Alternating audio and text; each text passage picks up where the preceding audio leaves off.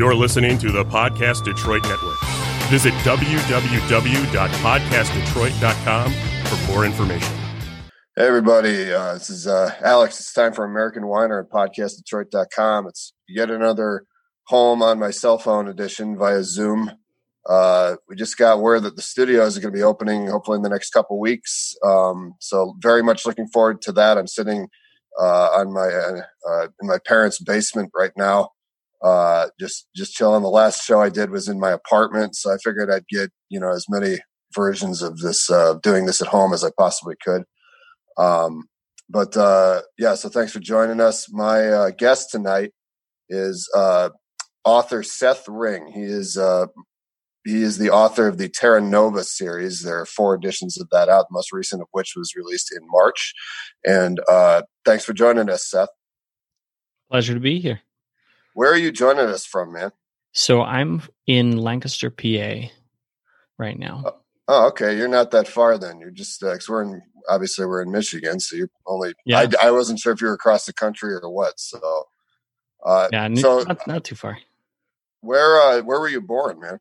So I was born in Silver Spring, Maryland, um, which is pretty close to to where I am now, um, a couple hours.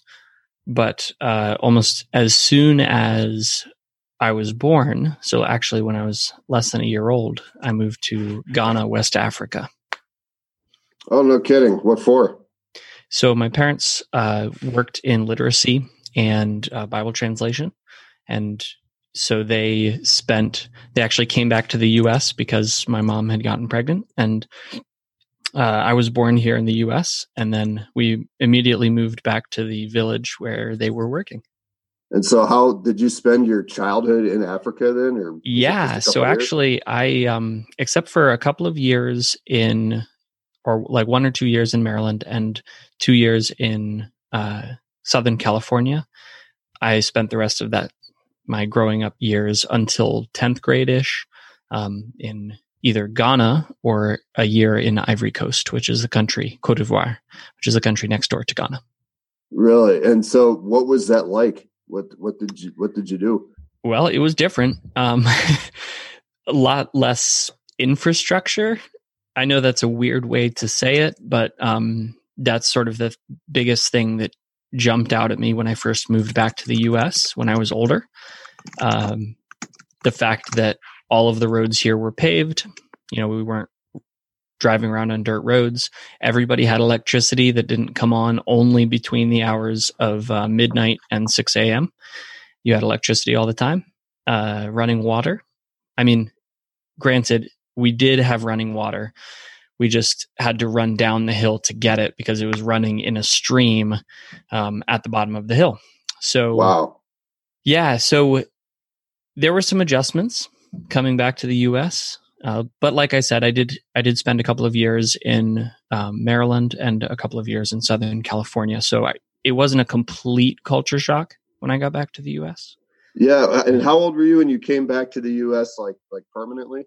so permanently, I was um, about 16, and I'm 34 now. So uh, I've been in the U.S. for quite a while now, but it was it was a big chunk of the formative years of my life.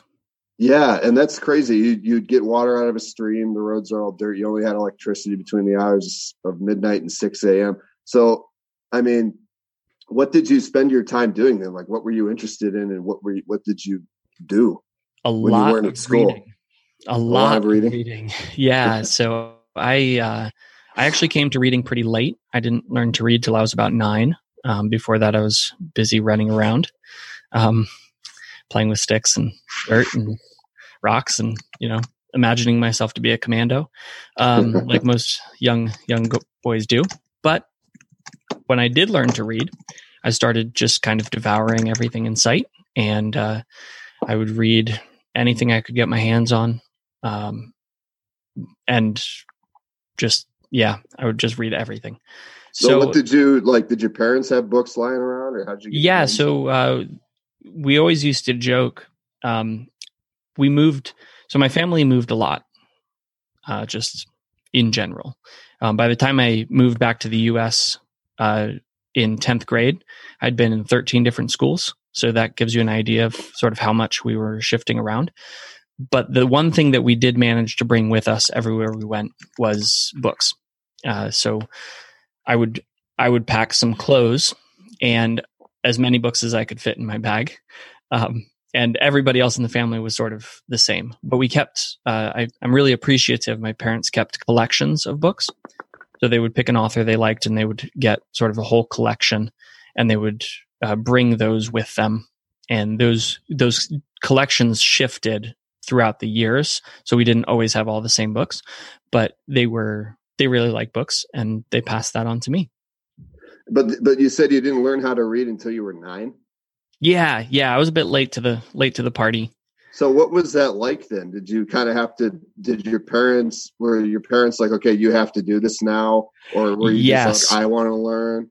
So I moved back I moved back to the US and they said, um, hey Seth, we're about to send you into school and uh, this was when I moved to Southern California. I was going into elementary school there, and they said, "Well, in order to actually get into a public school, you really should be able to read." And so my mom sat down with me and and started going through um, another attempt at teaching me to read. And for whatever reason, that one just took. Um, I think it was because I saw my all of my older brothers um, reading a specific series uh, written by Louis L'Amour. Um, he has 160 some westerns, and they were, I they all my brothers seemed to be enjoying them. So I thought, hey, why don't I why don't I read that? And I opened one up, and there were no pictures. I was kind of like, oh man, I can't I can't do this. And then my mom sat down with me, and I learned how to read over a couple of months during the summer. And then I started reading those. And I read most of them by the time I hit sixth grade, two years later. And how many older brothers do you have? So I have uh, I have six older brothers and one younger brother and two younger sisters. Oh wow, so that's ten total. Yeah, wow. And what are the like? What are the what's the age range? Uh, it's about I I think it's about twenty some years. Um, yeah, it's pretty. We're pretty spread. Yeah, for real. So, so let me. I'm just gonna. If I want to keep all this, you know, keep track of all this. So you, sure.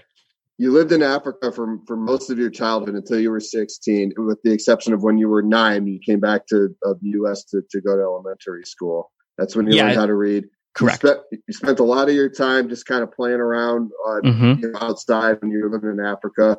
Um, and then uh, you start when after you you learned to read, started reading. Besides those westerns, what else? What other stuff did you get into? So my mom really liked a an author um, by the name of Georgette Heyer.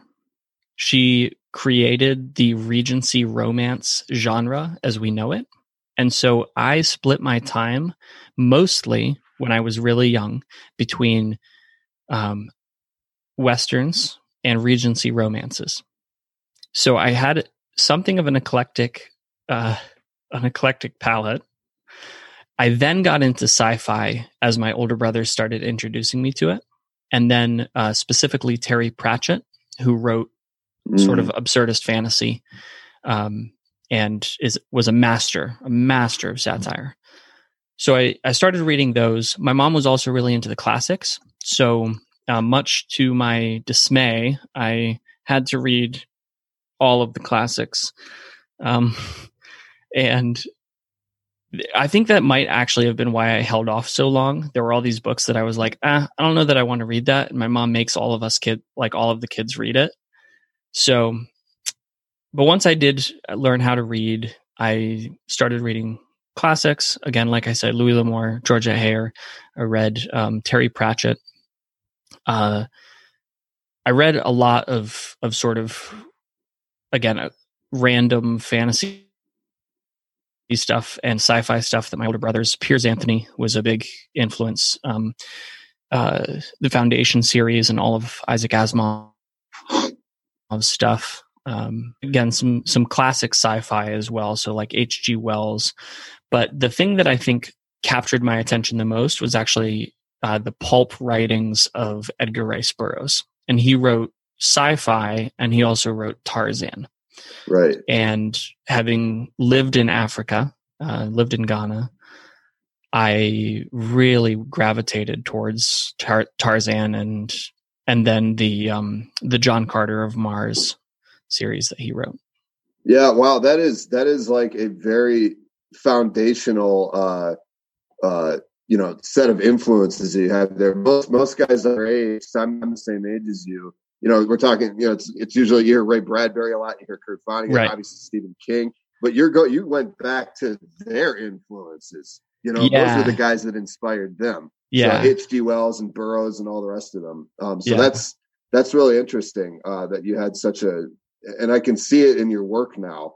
Um, that it, it's it's really is very classic, classically influenced. Mm-hmm. Um, so, uh, well, so let me t- let me ask you, when did you start writing then? So I have um, I actually only started writing in 2015 as sort of something to do. Um, and I sort of just started putting some stories down. I've always been a storyteller, though everything I told was sort of in the Ghanaian tradition. So you tell the story verbally. They're all um, they're all oral stories, and I only really started putting them down in about 2015. But then in 2015, after I did, I wrote a, like probably a hundred thousand words in this story, and then I looked at it and I was like, "Wow, this is really garbage. Um, it's not very good." uh, so I then went through this process of um, between 2015 and 2018 of really starting to dig into like what makes a story good and how to write from a mechanical standpoint. Mm-hmm. Like, how do you put sentences together properly, and how do you um, how do you write something that's compelling? And so that took me up through 2000 and um, yeah, so the summer of 2018. And I had been writing kind of sporadically up until that point, and that's when I sat down and said, "You know what? I have this idea um, that was eventually going to turn into books one and two of Novaterra, and let me actually sit down and, and get them out there." Um, and I did, and I've been doing it since pretty much every day. Wow. And um and so you, you so you were almost 30 before you even before you even like sat down and said, okay, I'm gonna I'm gonna make a go of this. So that's, yeah, uh, yeah, yeah. It was my midlife crisis, right? I mean, hopefully, I live longer than sixty, but right, right. uh, but um, well, here, let me ask you. So, because there's a whole lot of stuff that I want to get into here. Like, sure. when you got back at the age of sixteen, We'll, yeah. we'll, jump back a little bit. When you got back at the age of 16, what happened? Did you go to, did you finish high school and then did you go to college and what were yeah, you doing?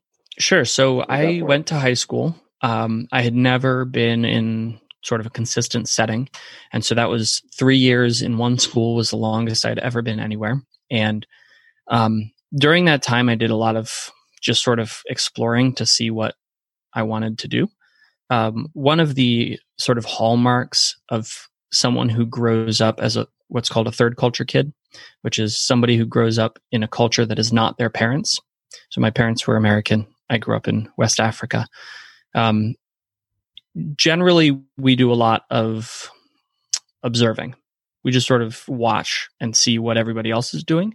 And I never really found anything that that really grabbed me except for video games. And so then I spent a lot of time playing video games that took me up through high school or yeah through high school and into my first year of college in high school i think i was i was smart enough that i could sort of get away with not doing work um, and i'm fairly personable and the, i think the teachers appreciated that and so i i sort of got away without doing anything and then i got to college and that didn't fly and then I also mm-hmm. realized that I just had no motivation to study.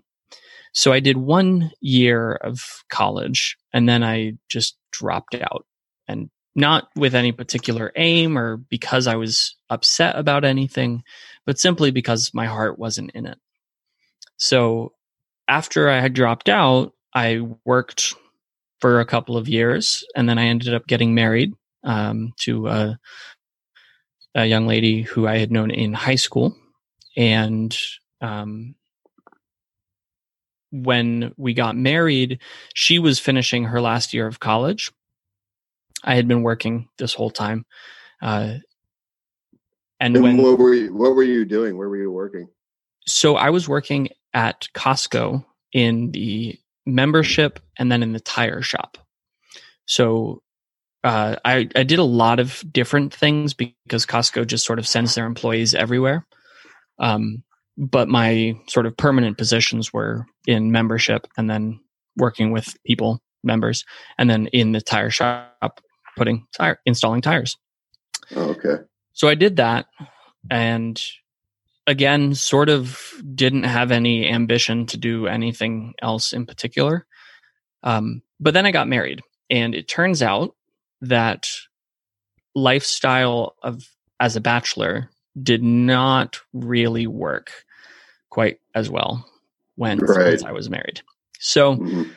I had to make some adjustments. I did end up moving out to a, a small town north of Pittsburgh, um, where my wife was going to school, and we lived there, intending actually as soon as she got done with school to come back and move back to Lancaster, where we were we were both from immediately.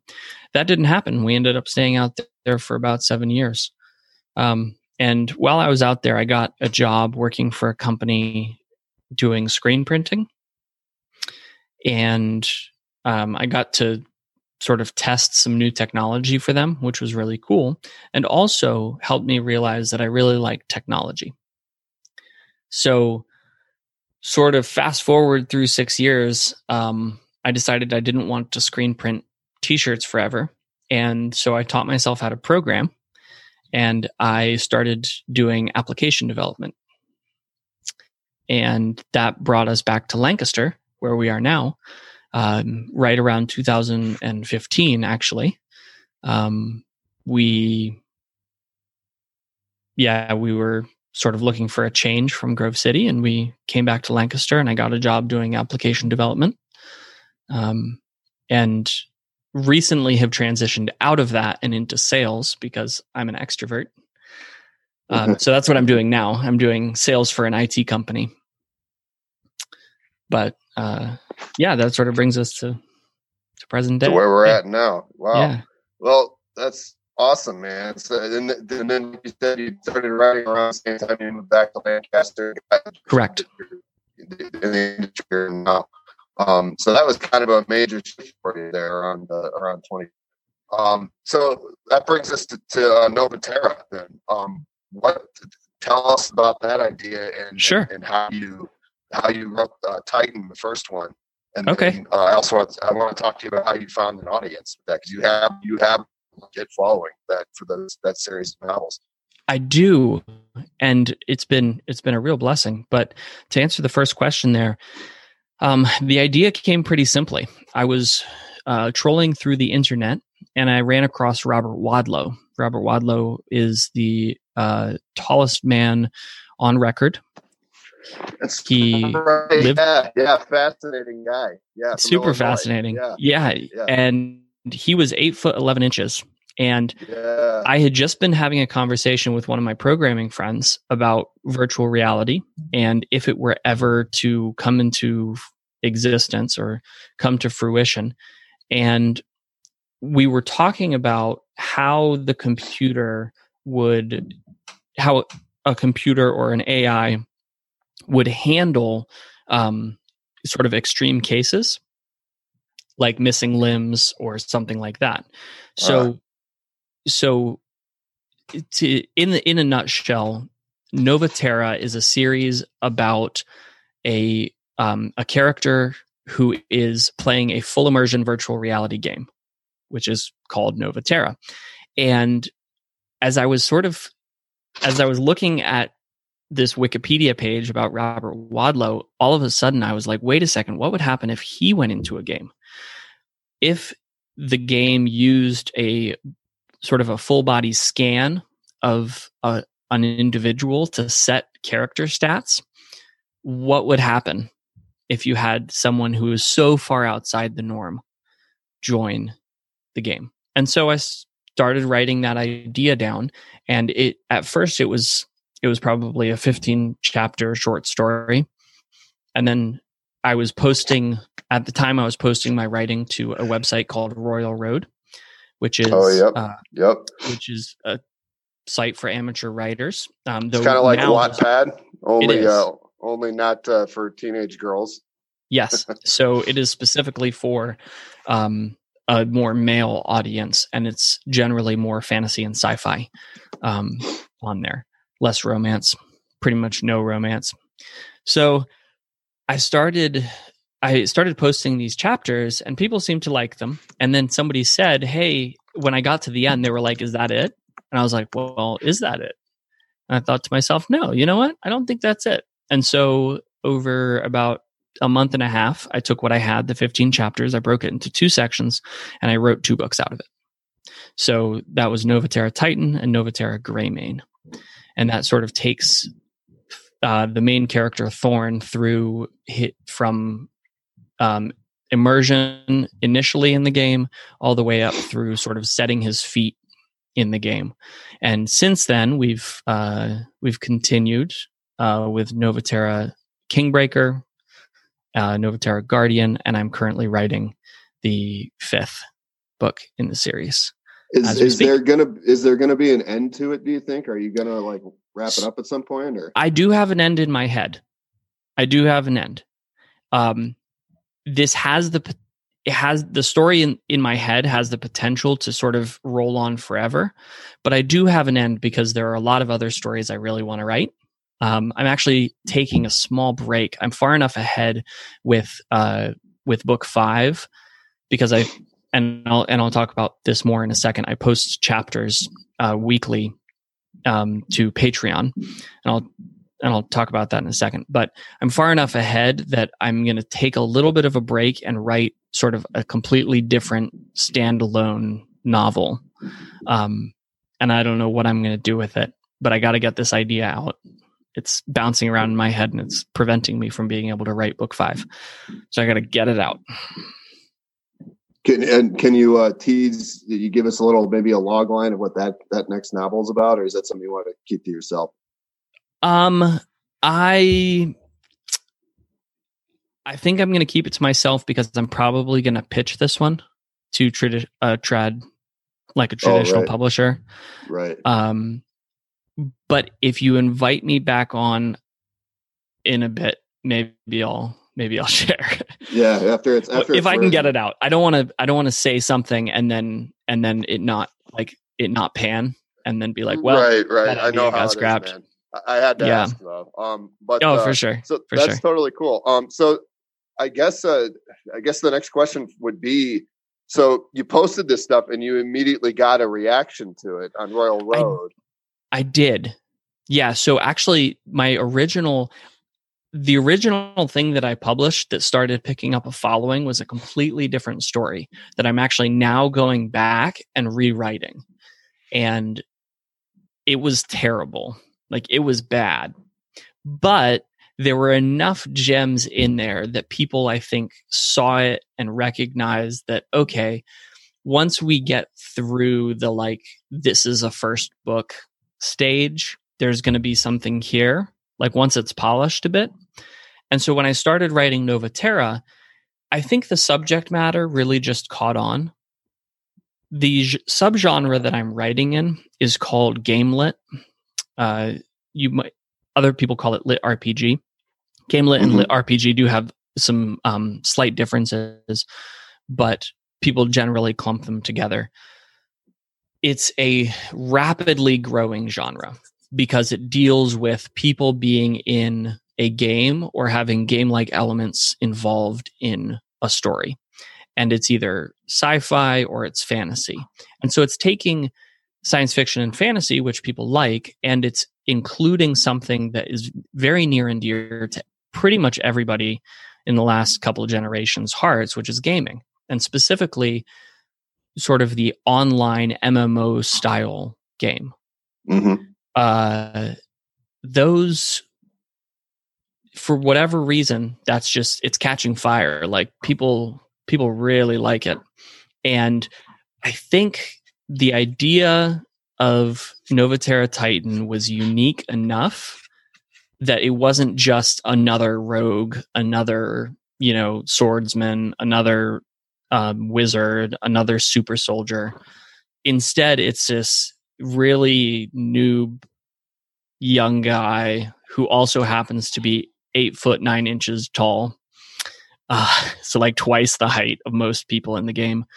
Um, really, I, I, have to ask. There was was that a reference to Neal Stephenson's metaverse, where like height was the only thing that you you that you couldn't control, so there wouldn't be mile high people walking around, or was that just it just kind of a coincidence? No, so that was a coincidence. Um, yeah, that was just sort of well, let's let's pick average because we're basing everything on um, everything in the game is based on on real life sort of statistics. So mm-hmm. how big you are, how strong you are, how fast you are, how smart you are. Um, you bring all of that with you into the game. Okay, then that's how it's going to be eventually when they invent invent this shit for yeah. real. It'll be, I mean, it'll be yeah, scanning and, and and you'll go in and it'll be you basically. It's amazing. I I knew that this was a genre now, but I haven't really delved into it too much. Mm-hmm. Obviously, Ready Player One was sort of the, yes. the, the biggest mainstream thing that that that yeah. uh, has has been out lately. But um, I think yeah, we're going to start seeing more. I think we're, oh, we're going to start seeing a lot more definitely. I think this decade is going to be it'll be sort of the um by the end of this decade with augmented reality, it'll be about as commonplace as like smartphones are now, yeah. and then that'll be the first step into this this uh this the the living virtually. Um, yeah, absolutely.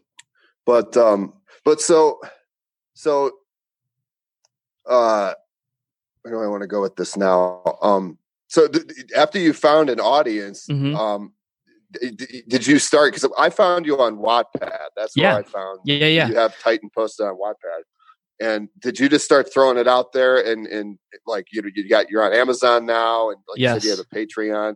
Um, yeah, tell so, us about the sp- spreading your platform for sure. So I did about eight months of research because this is the kind of person I am before I got into this, and I I looked through a whole bunch of options and said, okay, do I want to go traditional, like a traditional publishing route? Do I want to um, go the traditional indie author route? And I decided I didn't want to do either of them. And the reason I didn't want to do either of them is because I have benefited from other people, other amateur writers releasing their work. And I wanted to I wanted to contribute to that in some way. And so what I did instead was said, okay, I'm going to commit myself to writing writing 3 books for free and I'm just going to put them out, right? And so this originally mm-hmm. started as a trilogy. So the end of book 3 was in my original timeline was going to be the end of the series. And I was going to put them out there and I was just going to leave them out there. And if people liked them, great. If they didn't, sure. Well, right about that time, I also ran into Patreon. And I thought to myself, you know what? If people are interested in contributing and if people are specifically interested in contribute contributing to the world building and to the story of Novaterra, I would love to have them. Why not tie some financial incentive to that to help me keep writing. And so I put Patreon up. And then I started posting weekly to uh, Wattpad and to Royal Road because those were sort of the two sites that I saw that uh, where you could, as an amateur writer, post your stuff for free. You could get feedback. You could, you know, engage people with comments and stuff like that. So I put both of them up, and pretty much immediately people started signing up for Patreon and saying, Hey, write faster. Hey, why didn't you give us more books? Hey, we'd like more chapters. So, because you could read ahead on Patreon, um, I think people liked the book Novaterra Titan enough that they started sort of clicking to the next one. Um, you know, to get the next chapter, to get the next chapter, to get the next chapter. We talked earlier in the conversation about um, influences Edgar Rice Burroughs and Louis L'Amour were both pulp writers, and they were pretty much my biggest influences. And so a lot of their stories are designed to be read in chunks in a weekly or monthly uh, magazine, right? And so this whole idea of releasing serially online really resonated with me. So when I sort of set up my platform initially, it was with the intent that I would write a chapter and then I would release it for people to read. And then I would write a chapter and I would release it for people to read. I try to work a little bit ahead, but that's pretty much the model I've had for this whole this whole thing. I'm almost half a million words in, I think, um, or a little bit over half a million words in now, and it's just been that same thing. I write chapters, and I and I about two thousand to twenty five hundred words, and I put them out for people to read. And then eh. somebody did say, "Hey, can I get this in ebook format?" And I said, "I don't know how to do that except publishing it through Amazon." So I did. I published it through Amazon and said you can buy it there for two ninety nine or whatever. Um, and then that went really well. So I put the rest of them up. well, what's that like though? Because if you're putting down the chapters as it's coming out, like you you have these things outlined, or you just making it up as you go along? Because that would be really stressful for me to have to I'd have to go back and be like, oh crap, I contradicted myself from this yeah. book one. You know, how, well, you know, I'll tell you, you what. Have some sort of outline. Like, what's your process like? Sure. So I, I do have an outline. It's pretty rough. It changes all the time. A great example of that. Um, in book five, they were supposed to at the beginning of book or at the end of book four, they there's a little problem that that the main character Thorin has to deal with, and it was supposed to take ten chapters at the beginning of book five. Um, it is 30 chapters in, and he just resolved it. These things tend to expand because of the way I write. I I really like putting problems in and and really fleshing out his interactions with other people. And so it's it's just sort of the story keeps expanding. It keeps growing or at least i see i keep finding more details that need to be included to make it a good story. So i do have a general outline but the most important thing is i have um, i have some beta readers who read along with me. So as i am writing in fact i just finished writing a chapter and then like uh, earlier today and then like two hours later um, one of my one of my readers commented on it and was like, "This is wrong." Um, you know, you have like there's an inconsistency between what you're writing now and what you wrote two books ago, and this is where it is in those books, right? So all they're doing is is sort of scanning through for continuity errors and trying to keep the whole story in mind, as well as telling me when I'm writing something that just really sucks, um, which is helpful so that's the other thing. Yeah, yeah. I'll often get feedback from people on Patreon who will say, mm, "I didn't like this chapter," or more often than than not, I'll release a chapter that I think is a hot mess, and they'll be like, "I really like this chapter," and this is what I specifically liked about it.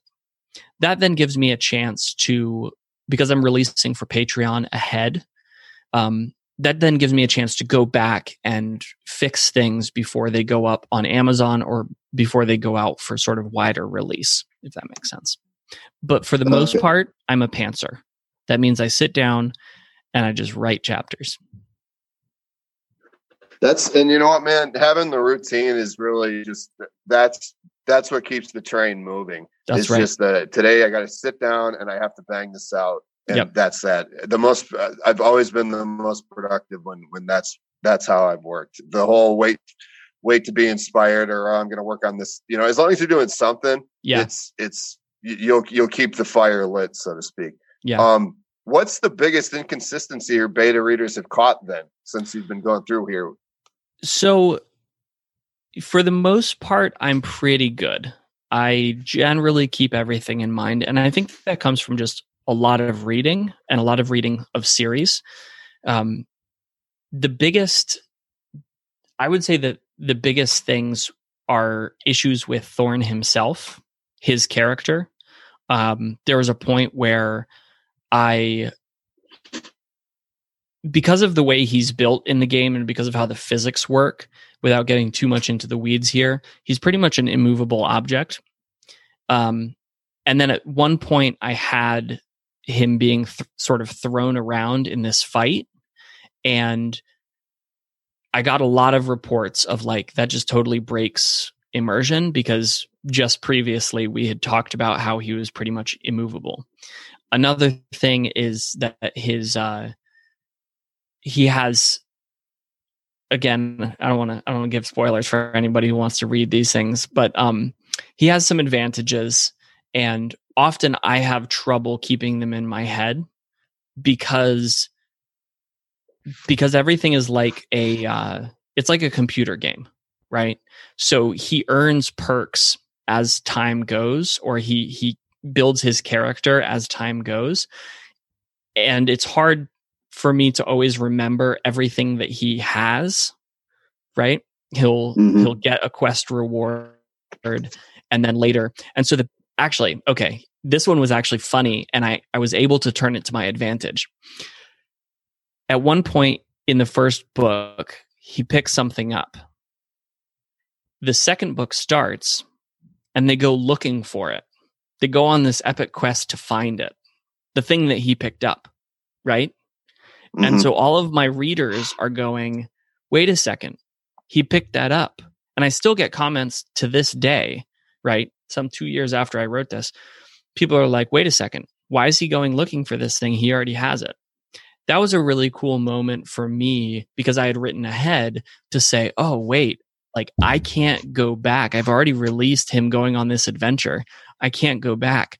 So instead, I was able to sort of make a joke out of it and then that has continued to be a joke up until this point uh, sort of throughout the stories so again sorry i hope i'm not talking in too much code there uh, but i don't want to i don't want to spoil anything for no no that's that's interesting. It's i love when when you you hit a snag and then not only can you turn it into your into an advantage but like you my favorite thing is that when you go back and you look at the notes that you took like from the very beginning, like even yeah. before you started writing the thing. And there's something that you completely forgot about, and it's like a puzzle piece, and it fits in yes. perfectly, perfect, and solves the problem. Absolutely, I think a lot of times, like subconsciously, we put all of those pieces together, but we don't necessarily remember them.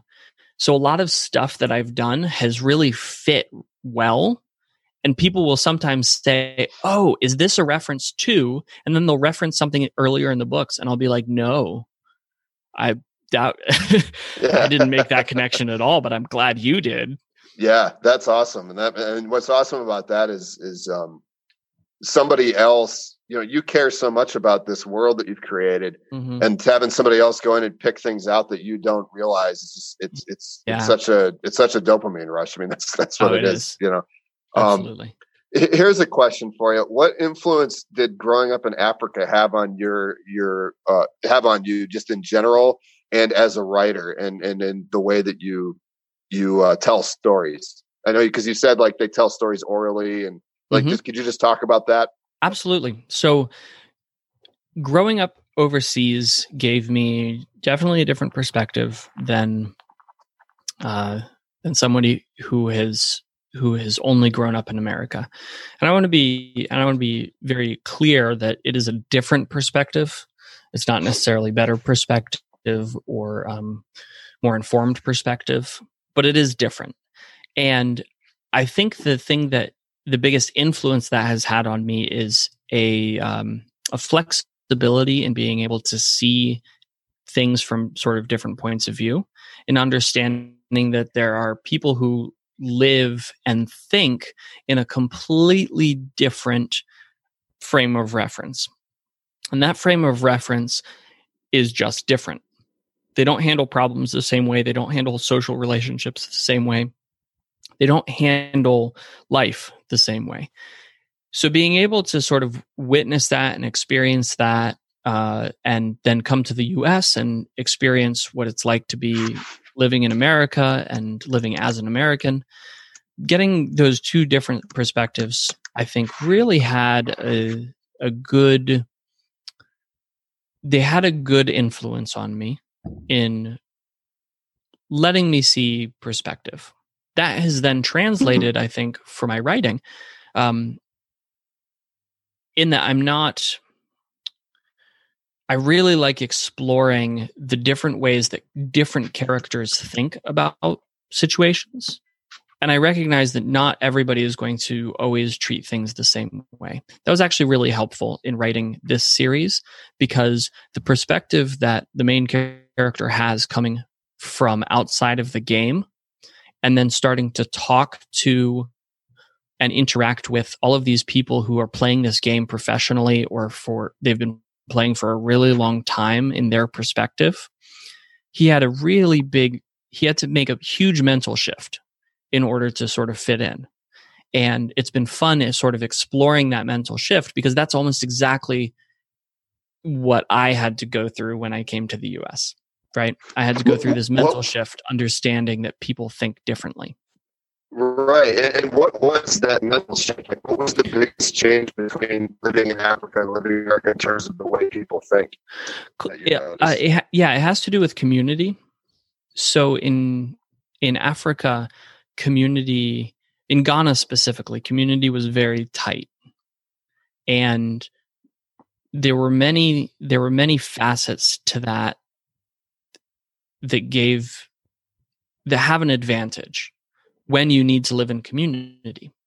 In the US, people are very, very um, independent. Everybody is sort of a unit unto themselves. Families are generally pretty close, but even families are not that close compared to what I grew up with. So that was sort of the biggest shift in understanding that that independence is valued more than community is valued. And I don't want to say that in the US we don't value community. We just value community in a different way. And we mm-hmm. value independence in a different way. In in Ghana independence is very valuable. But because of the circumstances, it's not culturally appropriate to be as independent as you would in the US. Right, right. And so, do you still keep in touch with uh, old friends that you had in Ghana?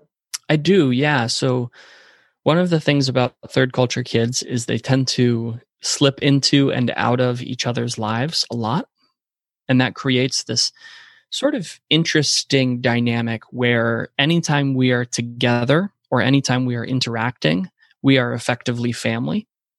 But when we're not, we're not and so we'll go for fairly long periods of time without without necessarily c- connecting um, as closely as as you would expect, given how good we are as friends, uh, or how strong mm-hmm. our our friendship is.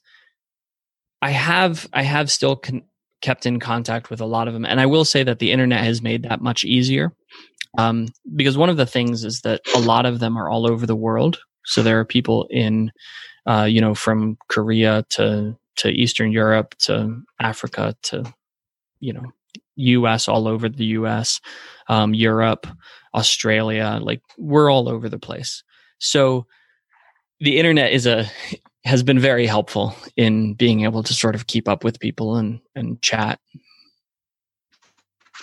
And have any of them read your work? Uh, yes. So a number of them have. And first of all, after sort of expressing surprise um, because I w- have not always in my life been one for finishing what I've started. Um, they they've all all of them that have read them, as far as I know, have enjoyed them um, and enjoy talking to me about them. So that's been that's been very encouraging. Uh, have you no, have you noticed like are there any elements of the the oral uh, uh, uh, Ghanaian uh, folk stories in your work? Mm-hmm. Have you found that those things have you know sort of morals or uh, or uh, like like you know like fable things? Yeah. Has any of that made it into your work? I will say that I do write sort of a classic style of fantasy, which is fantasy with moral. Um, I always try to think of what am I actually trying to tell a reader with my characters rather than just have them do things for the sake of doing them. I am often really focusing as I'm writing on what is it I'm actually trying to convey. What's the um, what's the thought that I'm trying to convey? What's the worldview that I'm trying to convey? What's the hope that I'm trying to convey? And that really comes from the from my favorite stories, actually, uh, which are the Anansi stories, Anansi the spider, who is constantly learning lessons, constantly outwitting people, and then being outwitted in turn. And dude, you just you just blew my mind because I had a freaking I had those when I was a kid. I remember those. Yeah, he had the story where the where it's the invites the turtle to the dinner, but then uh, he eats and the turtle's like, "What the what the f, bro?" And and then the yeah. turtle invites him to dinner, but it's under the water and spider can't sink, so he and it's, yep. that's where the uh, the and the moral of that story is: he who so he who reaps he who sows nettles does not reap roses. That's yeah, right. I, there are those, man. That's so crazy that, that I haven't thought, dude. I literally haven't thought about that in like twenty years. Yeah, and it just came rushing back to me. So yeah, well, I forgot his name too. What's his name again? Anansi the spider. Anansi. That's right. Yeah. yeah. So and so that's, that's the power, so cool, man. Right. That's the power of these of these moral tales. Right. We we hear them and they stick in your head, and they might not. You might not think about it again for years until something triggers that thought, and you're like, okay, I know that principle. Right. So that is that's been a huge influence. Um, and in fact, I I recently re I bought a couple different like uh, compendiums of Anansi tales with the express purpose of reading back through them uh, and not only appreciating them, but also and uh, reading them to my kids, but also just sort of refreshing myself in how these stories are told and and sort of how they how they flow because Anansi is a really interesting character in that he is both the hero and the villain at the same time. Right. Right. Cuz he's cuz he's he's kind of a dick but he's also got this charm to him. Yeah. Cuz he, absolutely. Just, he can't he can't help but be a dick and he's That's he's right. trying, you know, the guy's trying. He's that's trying right. to be. A, he, he's trying to learn. So, um, boy, that's that's crazy. That, I remember the story where he's trying to to like catch the moon or something, but then his yep. beard gets caught in the thatch on his roof and it tears his beard off and he yep. loves his beard. So it's this, he's, he's just super depressed about it. Um, yep. yeah, man, I got to find that book. I'm, I'm at, I'm at my parents' house right now and I, I yeah. might be up in the, in the bookshelf. So I, I might yeah. have to go find that. Um, that's so cool, man. Uh, so, uh, uh, we got about uh, 10 minutes, 10, 15 minutes sure. left here. Um, so, uh, getting back to uh, to uh, Nova Terra, um, how many books do you think are going to be in the series total? If you had to guess right now, if I had to guess, um, I would say eight, but that will probably end up being more like ten, based on how I write. Um, right, right. So I am planning up through eight like I said, I have a whole bunch of other stories that I want to tell. And in fact, I'm going to be taking a small break from posting Nova Terra to Wattpad and Royal Road in order to start a new series um, and sort of test it out and see how people like it. And it's actually a rewritten version of that first book that I that I wrote. Um, one of the other things that I haven't talked about in ter- terms of influences is I read a lot of translated Chinese uh, fantasy. I don't know how else to describe it. It's um, it's cultivation stories, so stories about people who become immortals. Um, and I read a whole bunch of that, and so that's the first type of book that I tried to write, and it was really bad. It was it was really ugly, but I'm going back through and I'm rewriting it, and I'm putting a little bit more um, I'm I'm mimicking less and I'm trying to make it sort of my own story. And I think it'll be fun and I think it'll be interesting. And so if you are um, if you anybody listening is a is a reader on Wattpad, that should be coming out starting in the next couple of weeks. Cool. So so you got you got the fifth book of uh, of Nova Terra that you're working mm-hmm. on. You got that that story, which uh, is a, a, reworking of your, the original project that you you started on. Yep. And then you've also got this standalone novel that you're, yeah you're trying to get going. Yeah, I'm writing a lot. So that's that's what you got coming up in the future. Is there is there anything else uh, that you want to uh, talk about or promote? Uh, yeah, actually. So I started a project. One of the things that I've realized as um as I've been writing Novaterra specifically is that world building is really a lot more complex than I realized. So my original plan was to just sort of throw things together and be like, "Hey, look, it's a world."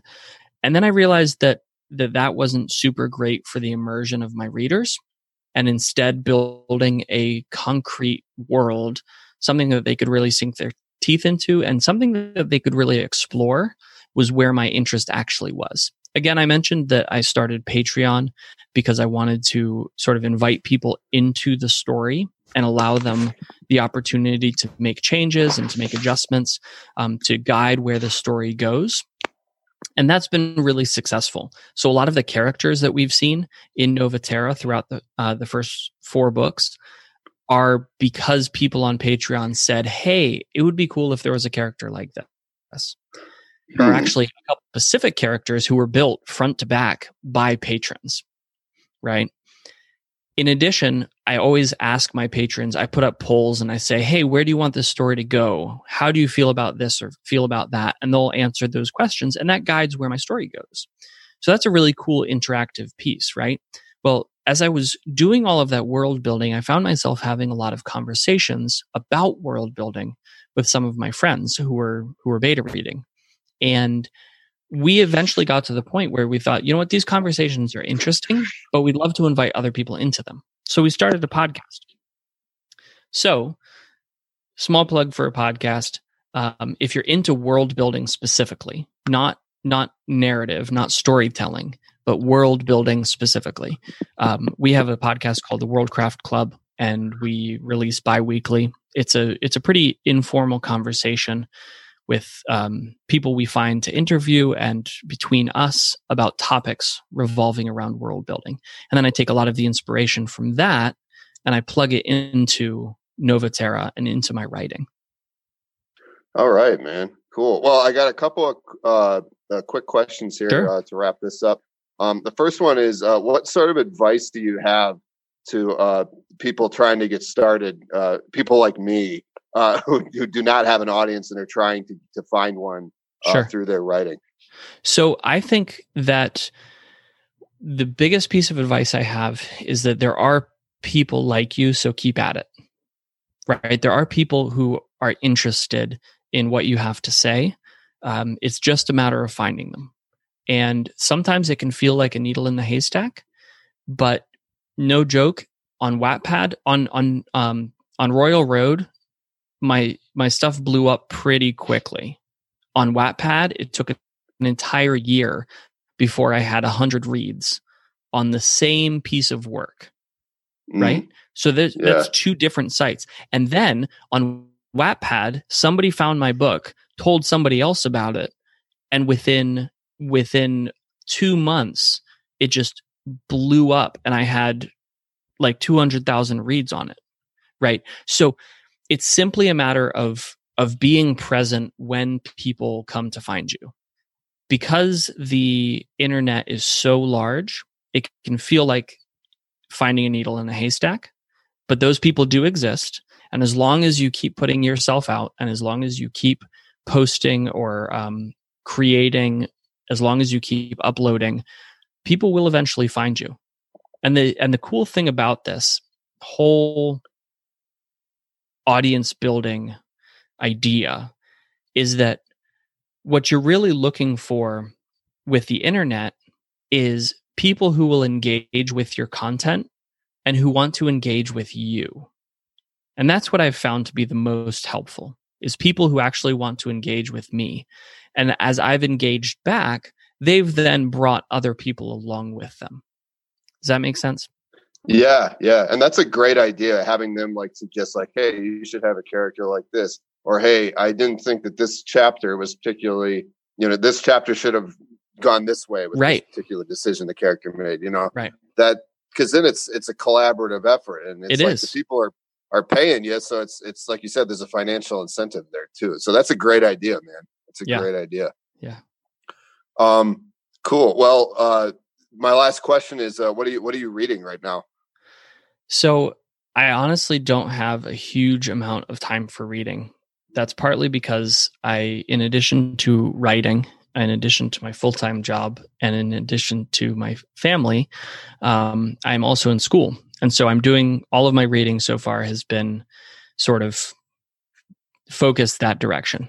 But yeah. I have been reading some really interesting books on on leadership and management. As I mentioned in my full time job, I, I'm in sales. Um, so I'm the sales manager for a for an IT firm, and so I've been doing a lot of reading on how to be better at that job, um, which has been fun. I've run across some really interesting books. Uh, Dale Carnegie's "How to Win Friends and Influence People" has been a favorite over the last couple of years. Um, another book called uh, Flow that I've actually I've read a couple of times, but I just finished rereading it. That's a pretty outstanding book. And then probably my favorite is a, a little book called The Peter Principle, which is st- an informal study of incompetence in hierarchies. And that is a very humorous book and also uh, scathingly accurate.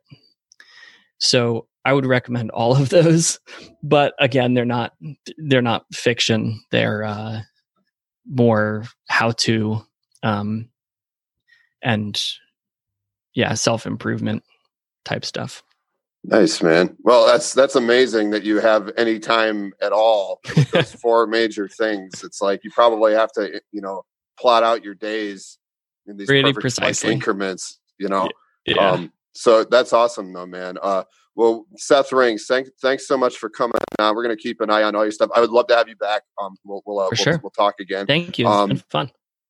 And uh, actually, could you could you uh, hang on the line after we're off the Absolutely. air for a second? Because I wanted to ask you something. But um, yeah, yeah. But yeah, th- for everybody else, um, I am back now. I am planning. I'm going to, uh, like I said, the studio is going to be reopened in a couple weeks. Um, so I'll keep you posted on when that'll be uh, happening. Just look look at the Facebook. Um, and until then, I'm gonna I'm continuing to do the, this via Zoom. Um, I was off. Uh, I did one show in May, and then other than that, I've been off since mid March, and I really miss talking to people uh, like Seth. So uh, so we're gonna uh, I'm gonna continue doing this. Uh, but um, yeah, so that, everybody have a great week, and I, I, I am planning on being back next Monday and uh, I will talk to everybody then. So this has been American Whiner on podcastdetroit.com.